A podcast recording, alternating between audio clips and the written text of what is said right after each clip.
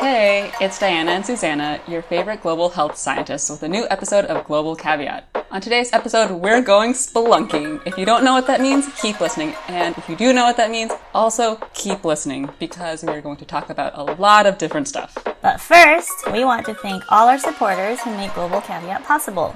Global Caveat is a listener-supported podcast, which means we appreciate any amount or form of support you can give us.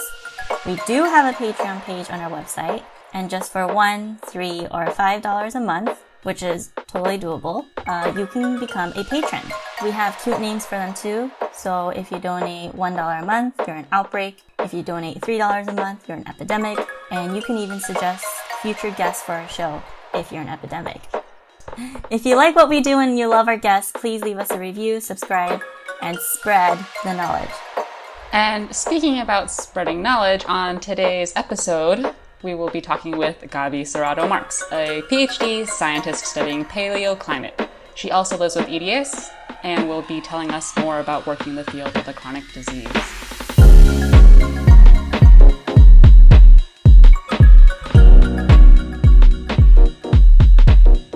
Gabi. Uh, did I say your name right? Yeah, you did. I was about to say okay. Five stars. Yay. Yay! So it's not Gabi, it's Gabi. Yeah, tell yeah. everyone. So, hello. Um, before we get started, can you tell us a little bit about yourself and where our listeners can reach you? Sure. So, I am Gabi Serrato Marks. I am a fourth-year PhD candidate at M I T.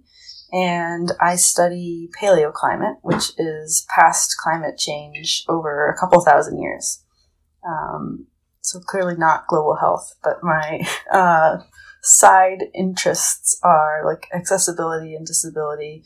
And you can find me on the internet. I'm the only Gabi Serrato Marks that I know of, so oh. you should be able to search for my name, but I am on uh, Instagram and Twitter as G Serrato Marks. That's pretty cool. You're like the only Gabi yeah. Serrato Marks on the internet. I'm pretty sure. Really awesome, but also slightly terrifying. It's a little weird, yeah. I can't be like, no, that was someone else with the same... yes. It's because my parents combined my mom's last name and my dad's last name. And so there's very few people, slash none, who have that exact same combination of last huh. names. Thank you for being the unique... Gabi Serrato Marks yeah. on Global Caveat.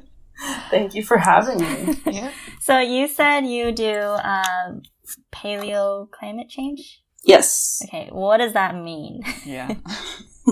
So I go to caves in northeast Mexico, and I've been in Belize, in the Yucatan, all over Mexico and Central America.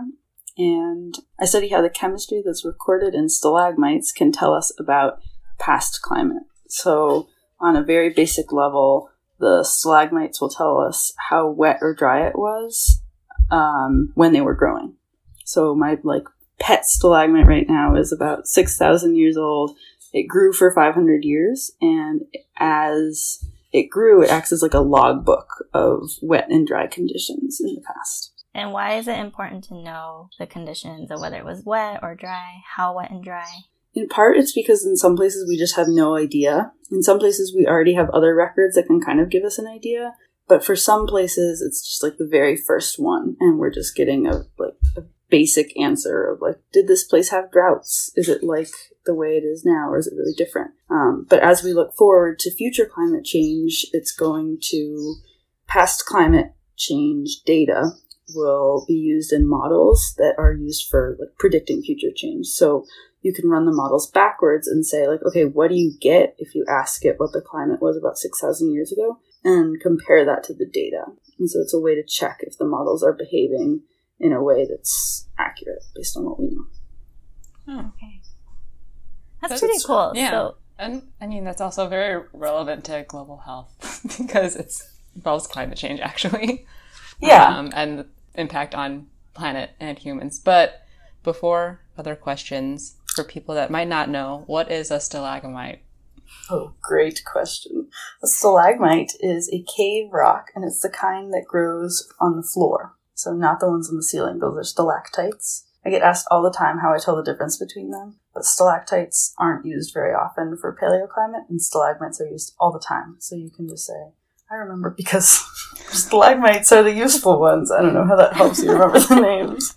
Um, but I use the ones that grow on the bottom and then they grow upwards layer by layer over time. So you're essentially studying rocks that are in caves. Yes. Okay. And that informs clim- past climate change. Yes. And as someone who is very ignorant about your field, my next question is, how does that apply to climate change in outside of caves? The climate in the caves is very closely related to what's happening above the cave. So even though it's just one rock at the bottom of one cave that is in just one tiny area of northeast Mexico, there have been a lot of studies that show that those stalagmites record actually regional climate. So it's not global climate, but it does record climate um, over like several kind of counties or states or countries of, of space. Sort of depends where you are, right? Because borders are fake. But it records climate, which is patterns of weather in significant enough spaces that we can use the data. Okay. Hmm.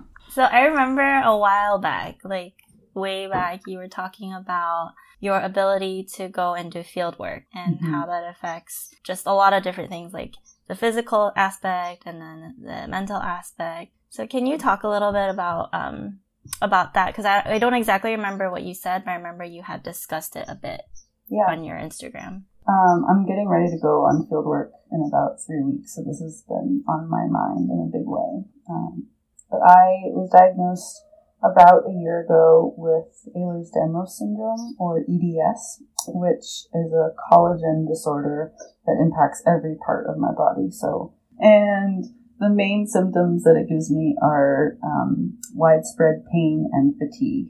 And so I have pain basically all over my body all the time, is what that means. I live at about a six out of ten is like a normal day. So I didn't really know that that was going to be the situation when I started being a cave geologist and started started my research on caves that are pretty hard to reach even when you're fully able-bodied or abled. Um, so it was a challenge when I first realized that I was going to be dealing with this forever. Like, this disease, this whatever you want to call it, this condition is not going to go away. And so I have to figure out how to adapt pretty much everything I do, including field work, to you know, do it with the least amount of pain and still be effective. So a lot of getting ready for fieldwork is just like endurance type stuff. And people think, I mean, I'm like running five Ks. But I'm just like walking for ten or twenty minutes when normally I don't. Um, and just standing for long periods of time because that can be difficult for me also. So I guess I should say that the caves that I go to are about like a forty-five minute hike from the car usually. Wow. And then we have to hike actually into the cave. So we go up a mountain and then go into the hole and then like rappel down and climb down in the cave. So it's a lot of physical activity just to even get to the cave site.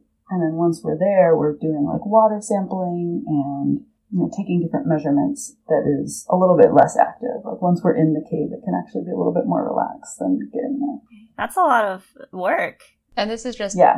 like a kind of question with you saying that you're like preparing endurance wise. So you said that the pain that's associated with, wait, what are the letters again? E R? E D S. E D S. Yep. Okay.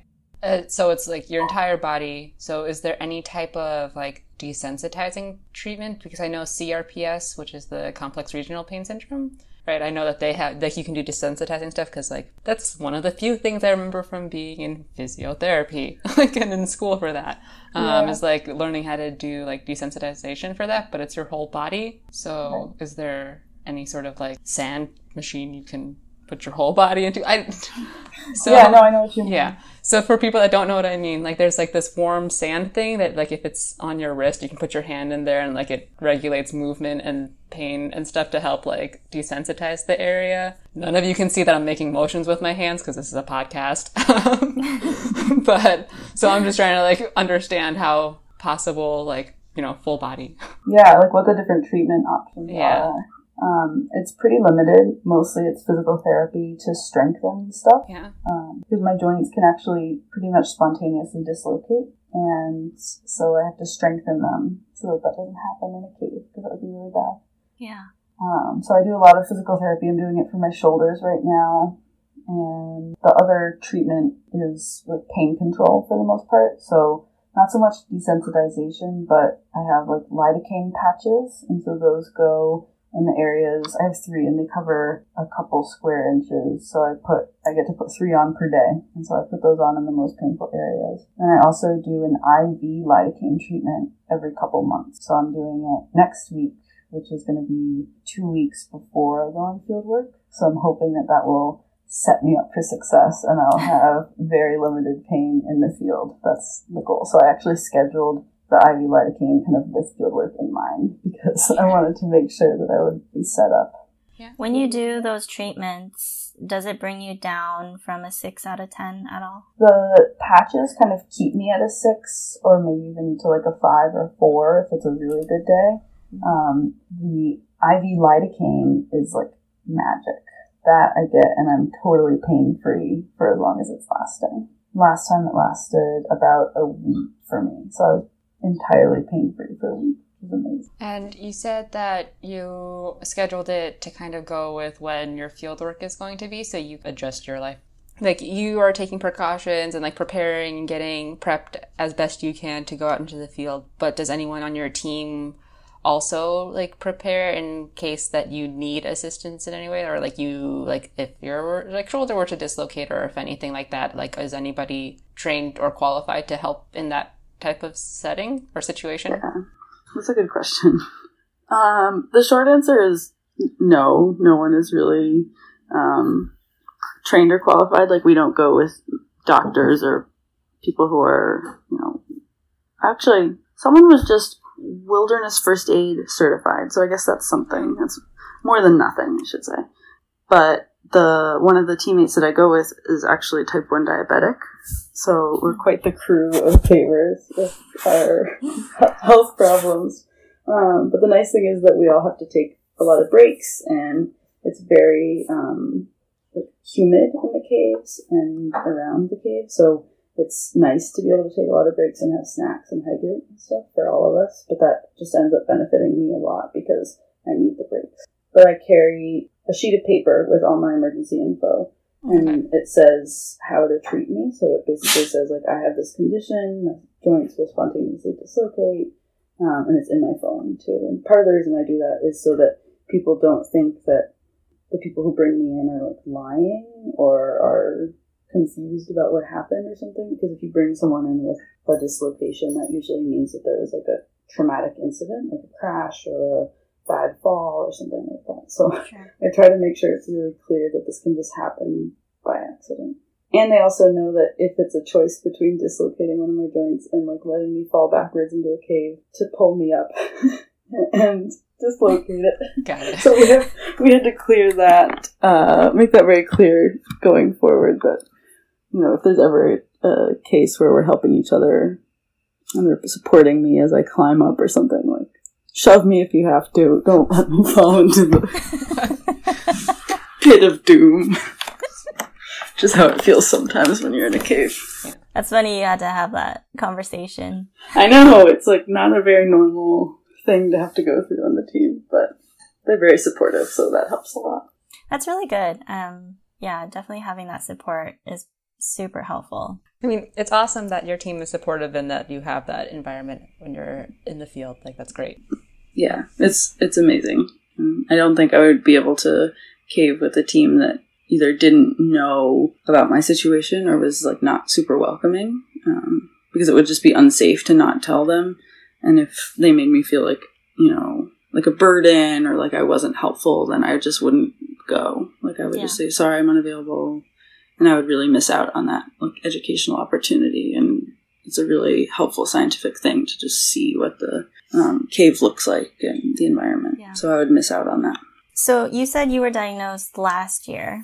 Yeah. Um, but how long before you, you were actually diagnosed with something that you felt like was right? Because um, I know with pain, it can go a lot of different directions and it takes a lot of time. And also, was there ever like a starting point that you remember where you, where you were like, you know, I'm feeling a lot of pain. That doesn't seem normal. Yeah, I was initially diagnosed with fibromyalgia, um, which is very, very common with E D S. And some people say that you can have both fibromyalgia and E D S, and I don't totally understand like the criteria for fibromyalgia at this point. I just kind of know that, at least for my doctor, I was diagnosed with that as a way to sort of say, sorry, I can't help you. Like, you have this thing, so you're on your own. Like, not it's in your head, you know, she never said that, but this is something that you can deal with, with a psychologist and with some exercise and like, good luck. So a lot of the times it gets used as this like bucket for people who don't know how to like treat you. Um, and that doesn't mean it's not real, or that people who have fibromyalgia like just need a new diagnosis. I think it's like totally a real and valid thing. I think it's just sometimes when you have something else, people don't dig hard enough and they put you in that bucket. Mm-hmm.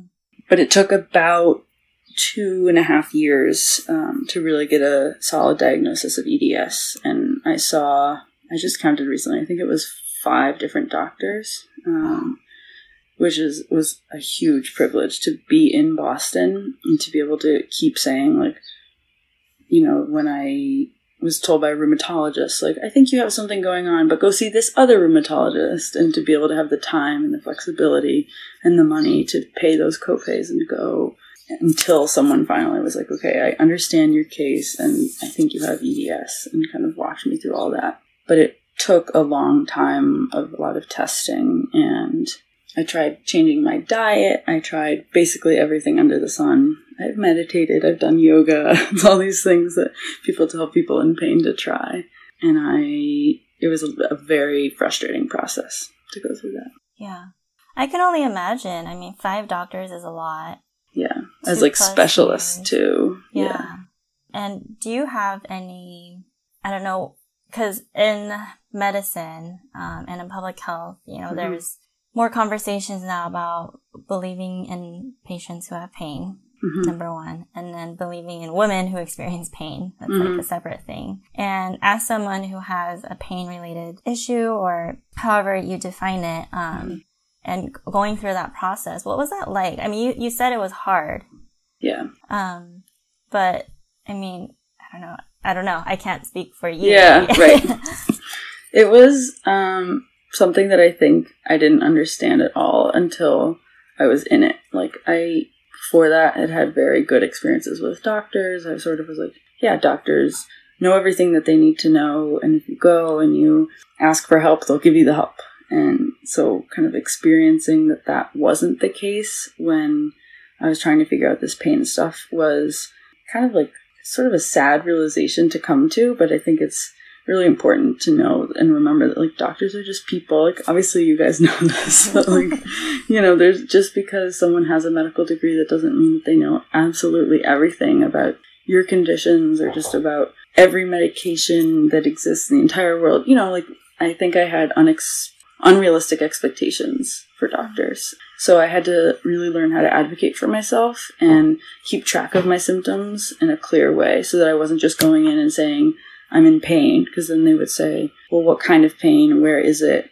Does it happen in the morning or at night? And I was sort of just like, I don't know. I can't, I'm, I'm a grad student. Like, I wake up, I'm in pain. I go to lab, I'm in pain. You know, like, I was just sort of at first like, I don't know. It just doesn't seem normal to just be in pain all the time. And so I realized that I had to like learn how to be more specific and educate myself about, you know, why they're asking these things. And you know, they're asking if I'm stiff in the morning because that's a very telltale symptom of rheumatoid arthritis. And so then now when a doctor kind of starts along those lines and is like, okay, so are you stiff at this time? I can now list off and be like, I'm not stiff more specifically in the morning or in the evening. Like, I don't notice my pain being different at this time. I don't have swelling in my joints. So, you know, just realizing that I needed to be The, I needed to be my own quarterback on my medical team, and to know my own history, and to know as much as I could of my conditions as, as possible. But it was overall very, very difficult. I have friends who have medical P T S D from the process of having their diagnoses questioned and going to the E R with dislocations and being told, like, oh, you're just seeking pain medication, you know, you're you're just... you want drugs, basically, and having to sit in that amount of pain for hours and hours and hours. Yeah. And the effect of having a doctor who is in this great position of power over you and literally has the choice between, at least it feels like it when you're in the patient chair, has the choice between helping you and not helping you, and being told, like, I'm not really sure if there's anything we can do. Like, I guess you'll have to see another doctor. And you know that that, that appointment's three months away is extremely frustrating. And it's really easy to get down on the whole system and like, I'm like, I want to burn it to the ground and just like start over and like not have any of this medical red tape and all the insurance calls. And that's where I'm feeling right now. I'm really frustrated with like how many different offices and people I have to coordinate with just to get the care that I need. Yeah. I don't know if that really answers your question. That's just like my feelings about the medical yeah. complex. Yeah, of course. Okay. I mean, and I mean, for me, I, I, I look at a lot of health systems and just yeah. how, I mean, the U S healthcare system is a special one. Mm-hmm. uh, we're so fragmented and yeah. that, that affects, and insurance essentially runs everything. Yeah, totally. Yeah. And with that, then it comes down to doctors. And like you said, yeah, doctors are human. There are good ones out there. There are ones that don't really care about you out there too. Yeah. And unfortunately, the reality also is that doctors operate under this system as well. So then the people who are affected are their patients. Mm-hmm. And then if it, if the patient ends up receiving not so quality care, then it really sucks. Yeah, right. It really that, sucks. Yeah. I've noticed throughout this whole process that a lot of the time I'm the youngest person in the waiting room, like especially at the rheumatologist's office, which it's mostly people with arthritis, or it's just like, you know, seventy-year-olds, eighty-year-olds. Mm. They sort of look at me like, why is this twenty-five-year-old in here with us? That's funny you say that. I actually, so I see a rheumatologist. Yeah. Like every six months or so, because I was initially diagnosed with lupus, mm-hmm. but then my symptoms just kind of went away, and they were hmm. like, um... So they would, they, I get regular blood tests, and like, according to my blood test, something is still wrong with my immune system. Mm. But I'm just not like presenting as um, loudly as I used to. Yeah. But, so I see a rheumatologist like every six months, and I am the youngest person. Yeah, ever. Totally. You're just surrounded by people who are, they don't really look like you. Yeah, I told, yeah, I, I definitely know what you mean by that. Yeah. But at least no one's telling them, like, well, I guess people say different things when you're old, but no one's telling them, like, I don't believe that you're in pain, or, like, maybe you should see a psychologist. I guess then when, once you're older, it's like, well, that's a normal part of aging, which is yeah. really frustrating, I'm sure. Have you ever had, then, like, a really good experience with a visit to the doctors where you felt really affirmed and empowered? Yeah, I had one recently, and I was, like, in tears when I left, because I was like, that was so great. That was like, such an amazing appointment. And I had been so nervous going into it for nights and nights before that. I would just be like thinking about how nervous I was, and then I left, and it was such a relief when it was good. But this was a doctor who had an M D, P H D in genetics, and she was only a few years older than I am, and she came in, she looked me right in the eye, she said, "Hi, it's nice to meet you," and she introduced herself. She shook my hand, and she continued to look at me as she shook my hand. Sometimes I get, like, the kind of drive-by, like, "Hi, nice to meet you," shake the hand, immediately go over to, like, look at the computer screen. And so she, like, took that five extra seconds to, like, stand in front of me and actually talk to me as a person. And that made such a difference. And then as she spoke with me, she took notes, but she always let me finish my sentence before she would ask me another question. And there's some stat out there that it's like the average amount of time before someone interrupts a patient. It's like, I think I read it was like twenty seconds or something like that. Um, wow. Maybe even less than that. Um, but yeah, it just, I didn't realize how used to being interrupted I am. I try to keep it really short, but I still get interrupted at the doctor's office all the time. So this woman would like, let me finish, listen, and then ask me her next question and actually take notes on what I said. So I felt really listened to, and um, she walked me through exactly what she was going to talk to the other doctors about as sort of like an action items list, like you would at the end of a very good meeting. So she was like, okay, I'm now going to do these things. You're going to do these things. How does that sound? And like looked me in the eye, and she wasn't walking out the door as she said that. And I was like, that's great. Here are my questions. she answered them, and then we were done. And I was like, this is great. I only want this woman from now on.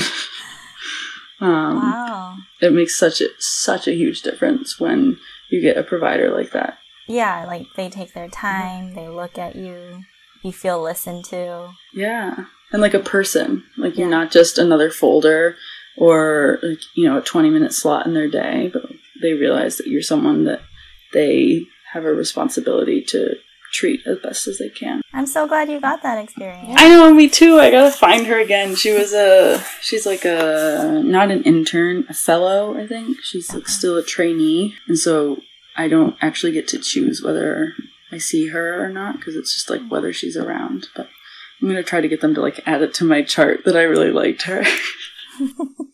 That's amazing. Yeah, the fellows are very hit or miss, and I think it's in part because they're uh, most of them that I see are anesthesiologists, um, because they specialize in the pain stuff. But I think some of them sometimes have not really spoken with a lot of patients who are awake. They're used to patients who are sedated. Because I've had one who said to me, "Oh, so do you have do you have any mental health conditions?" I was like, fine, fine to ask. And I was like, uh, yeah, like I see a psychiatrist. I take two medications. And he was like, oh, so do you have major depressive disorder? And I was like, I mean, I guess. Like, I don't know. I, I see, a, see a therapist. They don't really sit you down and say, like, you have major depressive disorder. And he's like, oh, okay. I was like, what is this? And then he says yeah, like, to the other doctor, ask that. Like, yeah. Like, he says the other doctor, she's on a lot of psych medications. And I was like, I'm on two. And, like, even if I am, he said it in this very, like, value judgment way. And I was like, wouldn't you want me to be on all the medications I need to feel good and, like, make it to this appointment?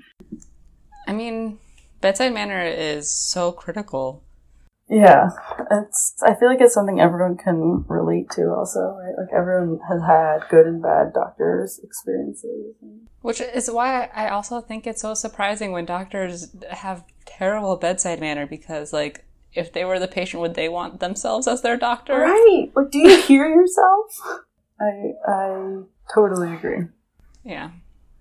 Okay, but, like, going back, like, mm. backtracking a little bit, mm. you said that, like, you're very lucky to, or, like, I don't even think it should be lucky. It's, like, just common courtesy. You have a field team mm-hmm. that cares. That is nice, yeah. that is, that are humans, yeah. that are people. Uh, but you don't have any, like, anything that's stopping you from being able to do that kind of work. Mm-hmm. But do you feel like that kind of support that you get with your field team, do you feel that you get that in the academic setting? So far I have. Um, I've been really lucky. I still feel really lucky to feel like that, because I've had friends and sort of seen it happen where other people have people say to them, like, maybe you should leave the program, or maybe this isn't really the right place for you right now, and you should take some time off. Especially with mental health diagnoses, I know that can happen a lot, mm-hmm. even if that's not what the person actually wants. Mm. For me, my advisor said, if you ever need to take time off, let me know. But for now, I'll assume that you want to continue in the program and continue to be full-time. And I said, yes, that's exactly what I want. Thank you. So for me, it's been really nice to have people only kind of support me in that way. But it's mm-hmm. still very scary to even disclose all the stuff that's going on, because I have always been worried that people will find out, you know, people higher up at M I T or in, like, the environmental health and safety kind of conditions, and say, like, if you're having weakness in your arms, you shouldn't work in the lab. And if you, you know, if your hands shake, you shouldn't be allowed to work with strong acids. And mm-hmm. obviously, safety is the most important thing, so I get that. But at the same time, I want to be able to make those decisions. So, like, when my hands are really shaky, I don't work in the lab, and I don't work with acid. And if I do have weakness, like, I ask other people to pour the heavy stuff for me, because I know I need to be safe. So, so far I've been lucky that no one has made those decisions on my behalf, and I've been able to kind of weigh that for myself when I need to. Mm-hmm. I mean, you're talking about the agency that's given to you, right? Mm-hmm. Um, which I think You bring up a really good point in talking about that ability to have the agency to make decisions for yourself. Mm-hmm. Because I think that is a fear among people who have a some kind of physical disability or mental disability, mm-hmm. or maybe at risk for something. I think that is a very real fear because the stigma around it is that you are somehow incapable. Right. You can't make your own decision. Right.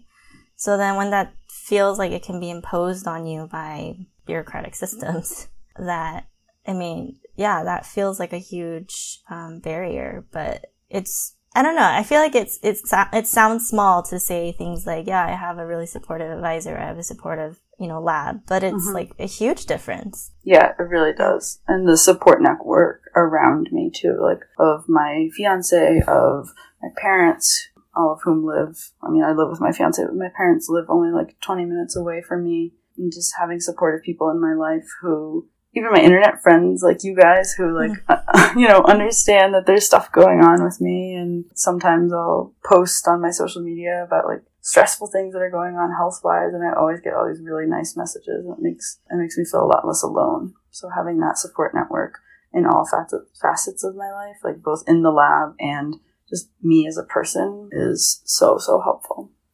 What would you say to others who may be, you know, in the same boat as you? I think the most important thing is to find other people, even if it's not the same condition that you have, find other people who are also struggling with their health or their mental health, whatever it is, because having that like empathy on a really personal level will make you feel so much less alone. And I think it gets rid of that idea of like either you're making it up or you're being over dramatic or whatever it is. If you have friends who can say, yeah, that's happened to me too, that helps a lot. Yeah. Yeah. So just finding a support network, and whether that's people who have the same experiences or different ones, it's just important to have. Yeah. That makes sense. So going back a little bit, is there anything about your research that you'd like to share, or what you're working on, or what you've learned? I think the one other related thing is just like water availability, um, because that's really what I study is rain and, and water, how much of it there was in the past. Um, so it makes me really frustrated to think about all these, you know, about rainfall on really grand scales of like, oh, it was wet in this region, and then come out of the cave and have to drink bottled water because the water that comes out of the tap isn't safe to drink. Mm-hmm. So thinking about these long time scales, like six thousand years or even a thousand years ago, the, there was enough water. Even now, there's, there's enough water mostly, but it's not even safe to drink. And that is really tough to see coming from the U S, where, at least in my town, I've always been able to just drink straight out of the tap. So that's kind of like where the urgency comes from for me, is we have to figure out this climate data from the past and for the present now, because even with the amount of water we have now, people don't have enough to drink. Mm-hmm. So I think that's kind of the other like health connection. But other than that, it's mostly just me going into caves with my friends. So I mean, no, I think the work that you're doing is honestly super interesting, and I'm sorry for my lack of more specific questions. It's because oh. I literally know yeah. like nothing about. Um, sorry, that's okay. Blogs. Yeah, but from what you've told us so far, I mean, I'm coming from a health perspective. Like I, I'm making those health connections, right? So like, yeah, you rain, see it, mm-hmm. Mm-hmm, and the climate. Like when you said climate very early on, I was like, oh, that's like directly related to global health for sure. Yeah, right. Climate, yeah. You know, climate change is affecting a lot of different things. Um, and it makes me wonder then, with your research and your work, like what's your big vision? Um, if you had no limitations whatsoever, mm. and you could, you could do this work and you knew it would be successful and it could enact change on a population, like what would, what would that be? Man, you can't even see my face, but I'm like making a big overwhelmed face. But I think I think this is smaller than you're even asking me to think, but I would love to be able to bring like a whole school group from the town where I do my research into the cave and say, like, involve them in the field research that I do. Um, I think that's something that's somewhat possible. We might have to change around how we access the cave a little bit but with enough money and support, that is totally doable. Um, and I'd like to do that both from like the educational perspective and just to build in some more pride at the natural environment and be like, look at this cave that you know is here, we all know is here, but it's always been really hard to access or impossible to access because the equipment to get down into it is expensive or the training isn't there, or whatever it is. But to kind of bring people into a space that's theirs and say, this is what I do in here. What do you do in here? Like, what is your history in this space? Um, and just mm-hmm. work with kids and people in the area. But I the big, really dr- cool. yeah, the big dream would be like figure out how much water there's going to be in twenty years and inform policy there. But that's further down the line than I am dreaming right now. I'm trying to just get through the end of my PhD. What, you're not going to win a Nobel Prize by the end of your PhD? Uh, unfortunately, no.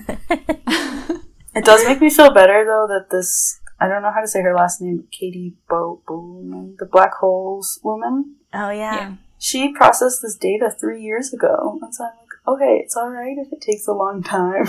Yeah. It can take years and years and years to get your black hole picture, but that doesn't mean it won't get seen eventually. Yeah. yeah. I also think your small dream and big dreams are totally possible. So mm. I really love the small dream, honestly. Yeah.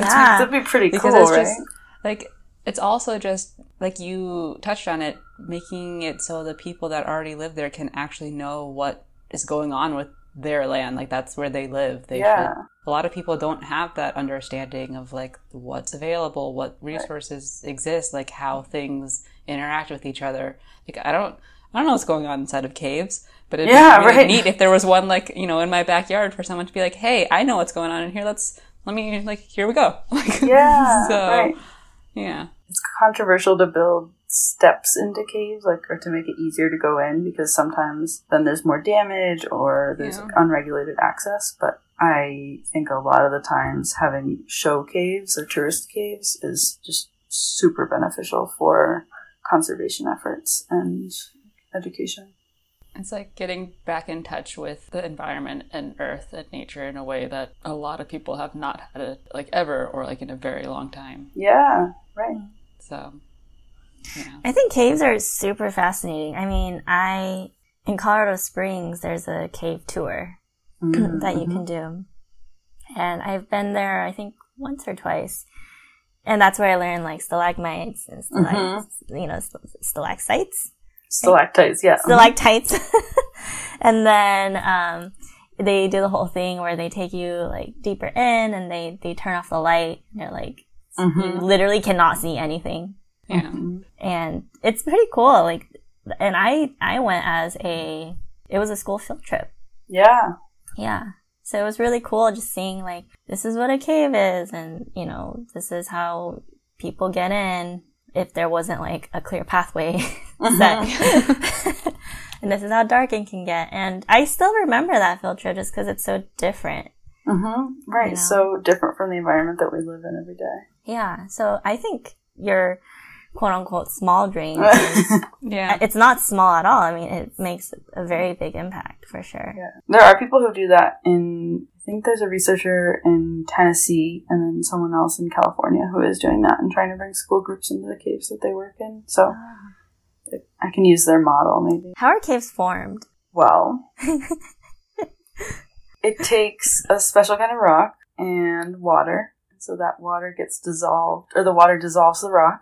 And you start with a small hole and you slowly end up with a big hole and then that becomes the cave. And that same process of water dissolving rock is what makes the stalagmites and stalactites because it dissolves the rock that's above the cave. It's all present in the water and then as the water dries, it makes stalagmites and stalactites. It's like you describe it and it seems so simple and yet it's like here's this massive thing. Mm-hmm. It's like nature how? And it takes what? years, right? Yeah. Like, yeah, right. Like yeah. Millions of years sometimes, yeah. Oh my gosh. I don't know why I thought of this now, but I just thought of that. Um, was it in Thailand? That whole cave thing? Yeah. That where was the, the boys were stuck down there and then yeah. they had to rescue them. Yeah. And I think at first people were sort of like, I don't know, why can't they just get out of the cave? or like, you know, what's it like in the cave right now? And I was just thinking, oh my gosh, that's brutal. Like I have scabs and scars just from where I've fallen in normal caves with lights and food and everything. And I can't imagine being stuck in one. Oh my gosh. Ooh, ooh, ooh. Yeah. Really terrifying. Well, I'm glad you're going in with equipment and food. Buddies, and yep.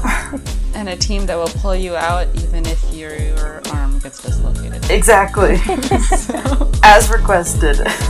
As requested. Yeah. That's the plan. Well, good luck on your next field work. Thank you so much. I'm very excited. I'll post lots of pictures so you can see the stalagmites and stalactites. And that's the episode. Thank you, Gabi Serrato Marks, for talking with us. As a reminder, you can reach her at G Serrato Marks on Instagram. And the resources for this episode are on our website. As a reminder, if you have any questions, you can reach us at global caveat at gmail dot com or on Instagram at globalcaveat. And thank you to all of our listeners and supporters for helping this podcast to run. And a special thanks to Cordell Glass for producing our music. Thanks for listening.